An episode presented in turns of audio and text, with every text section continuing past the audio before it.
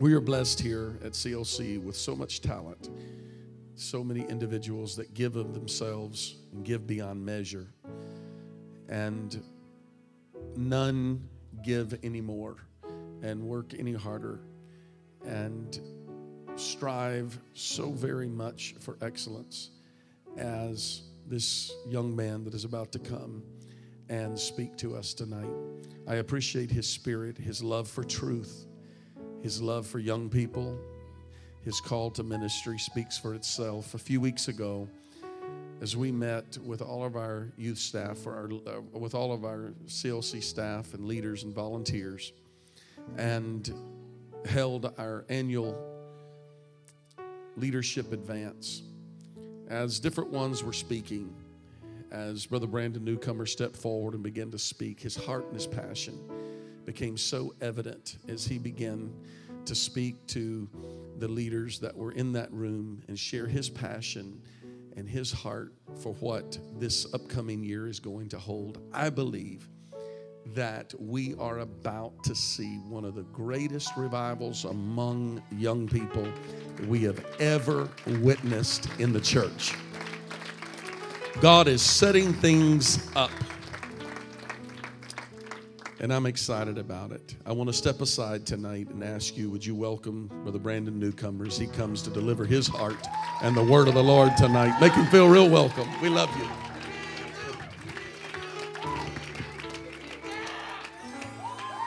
All right. I, I don't know what to do with that. That's enough of that. I am so honored, so thrilled to be here tonight. I know that the service, we could go home right now and have said that we've had church. So my goal is not to keep you an hour. Amen. Is that it? Amen. I can try. but anyway, I am so honored and Pastor, I, such kind words. I, I, I am so blessed to be a part of this church with you guys. I'm so blessed to be able to work with young people in a time that I feel is the, the closest to the coming of Christ. They didn't pick Lee Stoneking to be a teenager in the last days. They didn't pick G.A. Mangun or, or J.T. Pugh or, or go down a list or whatever their initials are and all their names. They didn't pick them to be a young person in the last days. They picked our young people. And so tonight, when I preach, I, I, I just want to um, I want to share what I feel God has laid on my heart. So as you're standing, we'll get right into the word, and I promise not. I'm going to try my best not to take too long. Is that all right? Exodus 30, verses 18 through 20, it says, Thou shalt also make a laver of brass, and his foot also of brass, and wash withal. And thou shalt put it between the tabernacle of the congregation and the altar, and thou, and thou shalt put water therein. For Aaron and his sons shall wash their hands and their feet thereat. When they go into the tabernacle of the congregation, they shall wash with water that they die not. Or when they come near to the altar to minister, to burn offering made by fire unto the Lord. I want to read one more verse in Exodus 38 and 8. It says, And he made the laver of brass and the foot of it of brass, of the looking glasses of the women assembling, which assembled at the door of the tabernacle of the congregation. Tonight, I want to preach a simple message. It'll just have three points to it, so I'll let you know when we're getting close. You can just count on it. The points aren't going to be long. I don't, I don't, I'm not that smart. I can't belabor a point for a half an hour. But it's simply titled, What's in the Mirror? I want to say this real quick about this week. This is Youth Week. This starts it off. This is what we feel God has directed us to focus on in our walks with Him in all areas of life. So we are simply calling this week the week of focus. We're going to have different things that uh, we tune into that are vital, essential parts of every young person and every adult's life, uh, whether it be in relationship or again what I what I talk about tonight. But I really feel tonight's message about two months ago, God. Uh, it doesn't happen often. I really have to think hard and, and read a lot and pray a lot to get a message. But for the Lord to really speak to me a few months ago, I feel like uh, tonight is the night that He wants me to preach what He has given me. So, would you please pray with me that there is less of me and more of Him tonight? Lord, we thank you for what you've given us. God, I thank you for the opportunity to come and to preach your word. What an honor, Jesus. You are so marvelous and so miraculous, God. I truly ask that you show up and show out tonight, God. Have your way in this service, Lord. Have your way in me, God. I pray. Anoint my lips and my tongue. Let me to speak with clarity and with understanding, Lord. And have your way in these people, God, that are hungry for you. Lord, I pray you reign freely tonight in Jesus' name. Amen. Amen. You may be seated. In the early existence of our world and truly of when God began to have a people, the Lord gave the children of Israel the tabernacle. And he said that it was made after the pattern which he showed Moses. I won't get into all the deepness of it, but when you translate the word pattern, it means model. And when you can read several verses, you can come to the conclusion that God has this already put together. And he showed Moses the model and said, Make it like this. And so people believe, and I believe as well, that there is this example, and an exact replica is what we deal with, but truly the originals are still in heaven today. And so the focus I want to draw tonight is our attention is to first, again, three points, just hang with me. First, the laver of water. The scripture said it was made from looking glasses, and it was never given a specific size. Everything else in the tabernacle had cubits. It had marks, it had measurements, it had everything. But this laver, laver, however you want to pronounce it, had no measurement. It had one requirement make it from the looking glasses. And so tonight, I want us to focus on truly what is in the mirror. When you dissect what the tabernacle could mean to you, and there are ways to pray through it, and that's kind of where I'm basing what I'm talking about with the laver of water tonight. Truly, this looking glass represents a way that we can see ourselves. It's a way that we can look through ourselves. Uh, after they would repent and after they would kill an animal, they would be bloody, the priest would, and they would have to go to this laver of water. They'd have to wash their hands, and the Bible says they washed their feet and everything they sacrificed. I mean, just a gruesome scene. When they'd slit the animal's throat, let the blood drain out, when they would take it and burn it all, all. It wasn't a barbecue. You don't pull it off when it's perfect, you burn it. That's nasty. you want to take it off before it's burnt, but that wasn't the point. It was to be something that was not good. It was to be looked at as you are giving God your sin and you're trying to remove that from your life. And so, first thing that we should do in life and daily is to take time to look at our reflection. Yes, repentance matters a lot, but that's not what the mirror's about. That's not what the laver of water was all about. It wasn't a place of repentance, that happened at the altar, but it was a place of cleansing. And so, the first thing I want to draw our attention to tonight is truly are we cleansed physically, spiritually, and emotionally? You can ask yourself the question every day when you wake up who is it that stares back at you in the mirror? It's one thing to be dressed and to be all primped and proper, but truly there's something that sits behind the mask that we wear every day. Who is it that's in that mask? And God is truly setting that mirror in front of us that we could find ways to, to look at ourselves and to be cleansed and to grow. Let me put it like this when you look in the mirror and I see all your beautiful faces, the first purpose of the mirror is for it to stare at me. It's not to be looked at you, it's to simply just be me. And the purpose for me to look in the mirror is not to see how pretty I look, but to ready myself for this world. It's to be a place where truly, if I'm to go out into my mission field and into battle, I don't walk out with the flashlight and my underwear. Right? There should be some time in putting on the armor of God.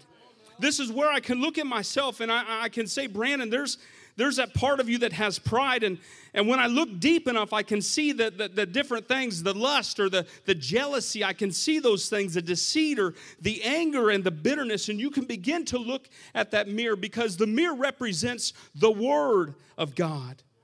And so when we get deep into the Word, we can see things. This is why it's important we read every day. Young people, read your Bible daily. Nothing can be more precious than reading the Word of God because there are things in life that only God's going to allow you to fix that nobody else can. Your parents or your children cannot fix the things in your life. Some people run to marriage or they'll run to more children or they'll, they'll run to the next thing to fix the current problem when they really should be looking through the glass of God. They should be looking at the looking glass, the mirrors to say, God, what are you showing me? When it says, I, here's an example Paul purposely said, I've got a thorn in my flesh. I prayed three times that God would remove it. And the Bible says that Satan buffeted to him. So Satan gave him this thorn, but God allowed it to stay to make sure that he was in a proper place. It takes time. We've got to understand that no, God doesn't cause everything that happens in our lives. But if you're not spending the time in the Word, you're going to blame God for it instead of giving Him honor and glory. We desire so much for God to take us out of circumstance instead of through. Right? We want to be pulled out instead of for God to allow us to go through. And so the first thing we've got to do is, is beyond anything else is stare at ourselves through the looking glass of God. The Word of God will show us things because we can go through repentance or soul winning, and you can walk your way through the tabernacle and, and see the representation of everything, and it all had sizes but the laver of water. In other words, in your life, the Word of God truly cannot be measured. It's up to you to grow it. We know that repentance is full. They said all the other uh, fur, uh, furniture in the tabernacle could be stored in, in repentance. So that is absolutely important. But then you've got to come to a place where God can wash you. Daily, God can cleanse you. It's essential in our lives. Here's what they say about blood in life, blood speaks of life that's taken, while water speaks of life that's given. So, in my opinion, and to wrap all that up, if you want life in your life, it requires some water and a looking glass. That's the only thing that takes us to where we need to be in God. It requires us to be washed by His Word daily. It requires a focus on us first so that we can ever be effective to anyone else in our lives. We've got to see ourselves for who we are. All of your faults, don't think that I'm perfect standing up here as much as this church wants to be perfect and our pastor looks perfect and he's a spiritual man, there are flaws in all of us. We're still flesh. But what keeps him above me and, and spiritually as, as a mentor and as a, a leader in my life and as a shepherd is the fact that he'll stare in the mirror daily. I don't question it. I know that my pastor, and so with that, I've got to do the same. It says, uh, uh, Paul was talking about it, said, Therefore, most gladly, I would rather boast in my infirmities that the power of Christ may rest upon me. My strength is made perfect in weakness. And he also said, My grace is sufficient for you when talking about how God responded to the thorn in the flesh. So when we take time to understand why we're going through the test, the truth is, God just wants to bring us through. It's our only hope for righteousness. The Bible talks about righteousness. It's as filthy rags. Uh, we don't have holiness. We desire these things. We long for them.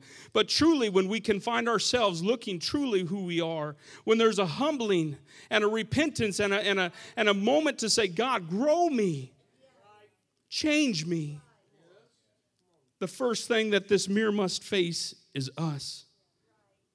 That's what we've got to look at every day we're focusing on things this week, so let the first focus to our youth and to our church be on us. But now it's time for number two. When you focus on the mirror, and when you say that this is who I'm going to be, and you begin to become a reflection of something, then truly the mirror must change the way it's facing. Instead of it being looking at you, you've got to turn the mirror and you've got to say, okay, now the mirror is going to face God. Now, the purpose of this is that you're a reflection of Christ. In everything you do, you've got to be a reflection to our world. The Bible says that you are the soul of the earth. It says that you are, a, uh, uh, you are the light of the world, a city set on a hill that cannot be hid. Neither do men put a candle under a bushel, but on a candlestick and give it light unto all that are in the house. Let your light so shine before men that they may see your good works and glorify your Father which is in heaven. The second thing we must do, the second mirror in our lives, must be one that reflects Christ to man. There needs to be a point in our life where there's something different, we always can say, and we've had it said to us, those that live as best they can and holy, I, don't realize what I do at work, but when I go to work, my, my coworkers will say, There comes smiling Brandon. I'm ticked. I don't want to be there. It's work. And I work hard, and you bums are just walking around. It's work. But through all of it, they're like, they're smiling, Brandon, and I don't get it. They say there's something different. I brought coworkers. And with all of it, I started to realize I am a reflection of Christ. I want to take you in my life just a couple times tonight, and my parents are here. Bless, bless them and bless God for them. Amen.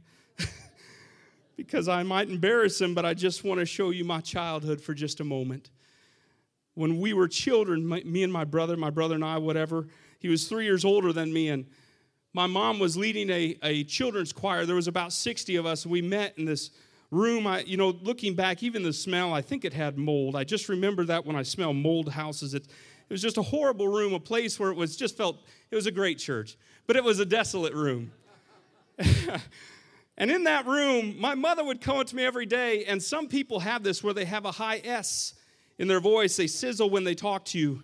And, and there's nothing wrong with you, but with me, I can't handle it because my mother has this high sizzle. It's that S. Just if it's the name Jesus, it carries on for days. I'm sorry, you'll have to forgive me. But every week she'd walk up to me and she'd lean over. She'd go, "Now, Brandon, Brandon, you you've got to go befriend that that boy right there. He's this is his first time." I'm like, "What's befriend?" I don't know what this word means. Go be friends with him. Go, go talk to him. And I'd get up, I'm like, oh, he's picking his nose. Go get over there. I'm like, Ma, those are Coke bottles. They're glasses. Get over there. There was a constant pushing. Go talk to him. Be frank, because in 60 kids, no other parents were telling their kids, go talk to the dork.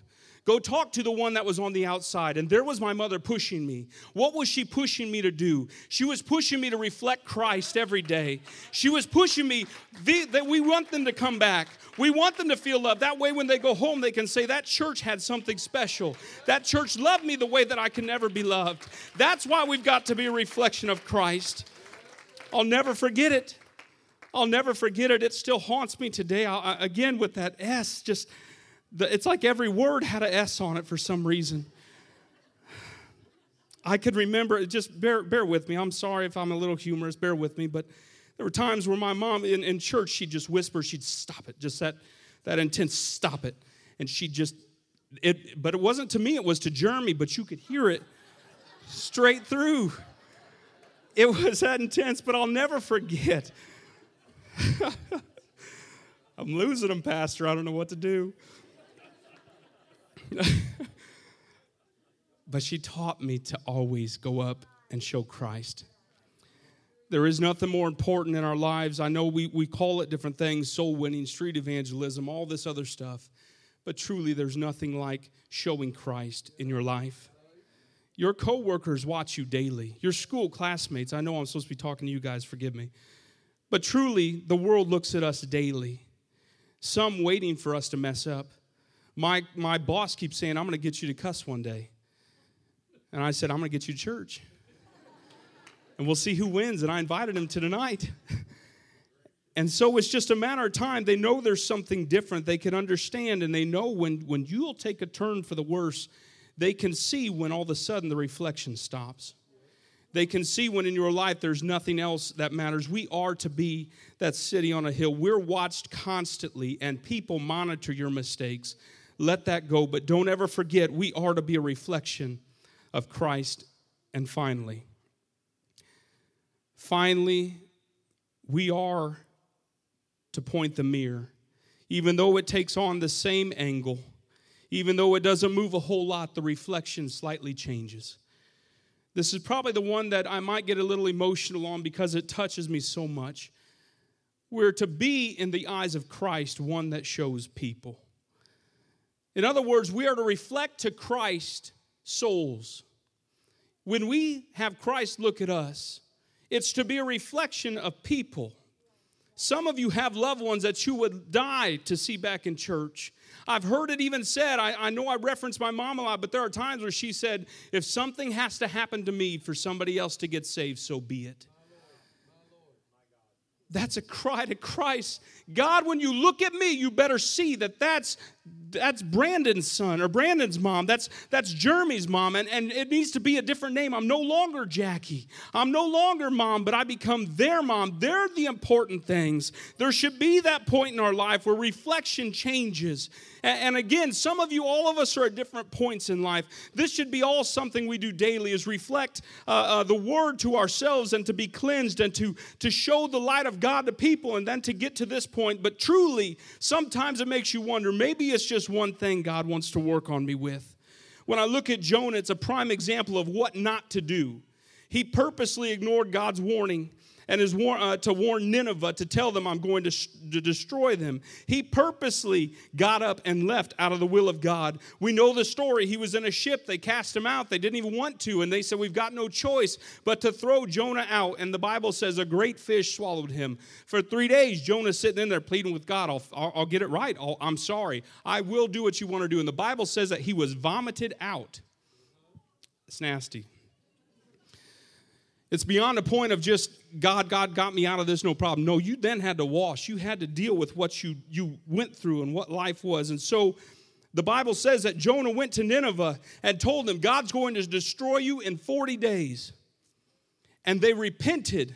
The Bible says that the king called a fast and they changed all their clothes to sackcloth. The Bible says even the beast had sackcloth on them. I don't know why you had to robe a beast, but they put it on everyone that we are going to repent we are going to change who we are. And you know what Jonah did? He got mad. He was mad that God, because God's response was, I'll forgive them. And Jonah's response to God was, I knew you'd do this. I knew you'd, you'd have too much grace and mercy and you're slow to anger. I, this is why I didn't even want to come here. There's no point because you're not going to do what you said you'd do. Can you imagine? Uh, Nineveh was 120,000 people strong. And Jonah, the man that was barfed up by a fish, preached to them, and God spared the city. It's unbelievable. And then Jonah's response is, I, I don't know why you didn't do this to begin with. And he just had no compassion for the people. So the Bible says that Jonah went out to the edge of the city and he just sat there and waited. And God said, okay, fine, I'm gonna, I'm gonna bless. They call it a gourd, a, a bush or a, a tree of sorts that grew up in one day and gave shade to Jonah. And Jonah was so exceedingly happy and saying, Thank you, God. I needed that. And over the night, uh, God said He put a worm inside the tree. The next day, when the sun rose up, the tree, tree had withered. And the Bible says that God purposely caused the, the hot sun to beat on him and some eastwardly wind that was just wreaking havoc on Jonah. It said he almost fainted. And Jonah was mad again. And then God asked a question. This is one of the only, only books of the Bible that ends in a question. It drives me nuts. That's not, that's not the end. We're supposed to have finalization. It goes right into Micah after this question. But God begins to ask the, the soul of Jonah. He's just not understanding. He goes, How is it that you care so much about something you didn't plant, something you didn't grow, you didn't water, and I killed it in a day? Why do you care? Why is your attitude able to change over that? But when it comes to people, you will not show compassion. What matters to God and what causes Him to change the course in history in someone's life is when people reflect compassion over a soul. Some of you are here tonight because of compassion shown to God for your life. I have no doubt the reason I'm in ministry today is praying parents. My mom and my dad prayed for me every day, every night. And I, I, I feel like this last mirror, this last reflection of who we are, is to simply be a compassionate people. I know that there are lost ones. Some people call them MIA or missing in action or, or, or, whatever, prisoners of war of this, of this world. They'll call them things in other churches, but truly, there are loved ones, even in my family, that you pray for for years. God, change their life. God, let them draw close to you. Let them see the purpose of church and coming and serving God and worshiping. Let them see the purpose of getting baptized and getting the Holy Ghost it's kind of funny. We almost did walk through the tabernacle. We started at the laver of water, and we washed ourselves and you know when you reflect on yourself there's a washing of yourself and then when you walk in there's more furniture there. There's the candlesticks along with the showbread. There's fellowship and there is that reflection of christ to people. There's the fact that you are the light of the tabernacle. You're you're to have that soul uh, uh, winning mentality about you about people and showing who god is. But now we're walking up to that altar of incense and on that altar, the Bible specifically said when they built that altar never to burn a strange fragrance. It was frankincense and myrrh, which represented worship as well as bitterness and pain. You see, sometimes it's not pretty to reflect to God the people we care about. It's not a pretty thing to understand intercession sometimes because there is that moaning, that desire, God Please save my family. As the music comes, I won't go any further, but I want to close with this. I want to take you to another spot of my childhood. This is probably the biggest point of my life. This is what meant the most to me growing up. There were parts where we would sit on the couch every night. You have to excuse me for being too close to everything. But we would sit down on the couch and we didn't have TV. We just watched Matlocks and Magnum PIs. We, we had video recorded television. and that's what we lived with. But there was such a desire to not have TV in our home, and it saved us. It saved us from being able to flip to a thousand different channels and watch whatever when mom and dad weren't around. I thank God for the fences put up in my life. And we would sit on that couch. And we didn't know if we were broke or rich. We didn't really care. We just knew what certain times of the day were. And we'd sat in a double wide. We grew up in one. It was cozy. We, we changed the carpet. It was amazing. It was a great house. And when we were in that double wide, living for like 12 years, it, again, it was it was a landmark in our home. It wasn't anything that we worried about. I'll never forget the couch and we had dad's chair and mom's chair and and there was the air conditioner that sat in the window that took all three of us men to put in or two boys and a man and uh, we thought we were men and when we would sit there at a certain time my dad would say all right shut off the tv and the TV was on this side and the fireplace was on this side, and we'd shut it off, and he'd say, It's time for prayer. Just bear with me. And so there we were. We'd turn around on a blue couch that just lived with our family, Value City Special, but I'll never forget it. I'll never forget the seats and, and the way that they just they they lived in our lives. We turned around in our seats and there was my mom. She'd pray for family and and, I, and we'd sit and listen because we didn't want to we didn't want any part of that. We didn't want to pray. We just wanted to go to bed or watch tv one of the two. Don't don't add this third step. And my mom would sit and she'd begin to pray. And she'd pray for her family. God please touch my mom and my dad. They've got diabetes. Lord i pray that you heal them. Let my father walk better. Lord touch my coworkers and touch d and touch this person and that person. And you'll see such a, a, a, a compassion truly from my mother she would care for people. If you'll ever see her, even in church, she'll find the one that most people probably don't talk to. You might see some people avoid, and I'm not talking about anyone in here or nothing like that, but there are times where she will find the one that nobody else even knows, and she'll, she'll just befriend them, and she'll show Christ to them.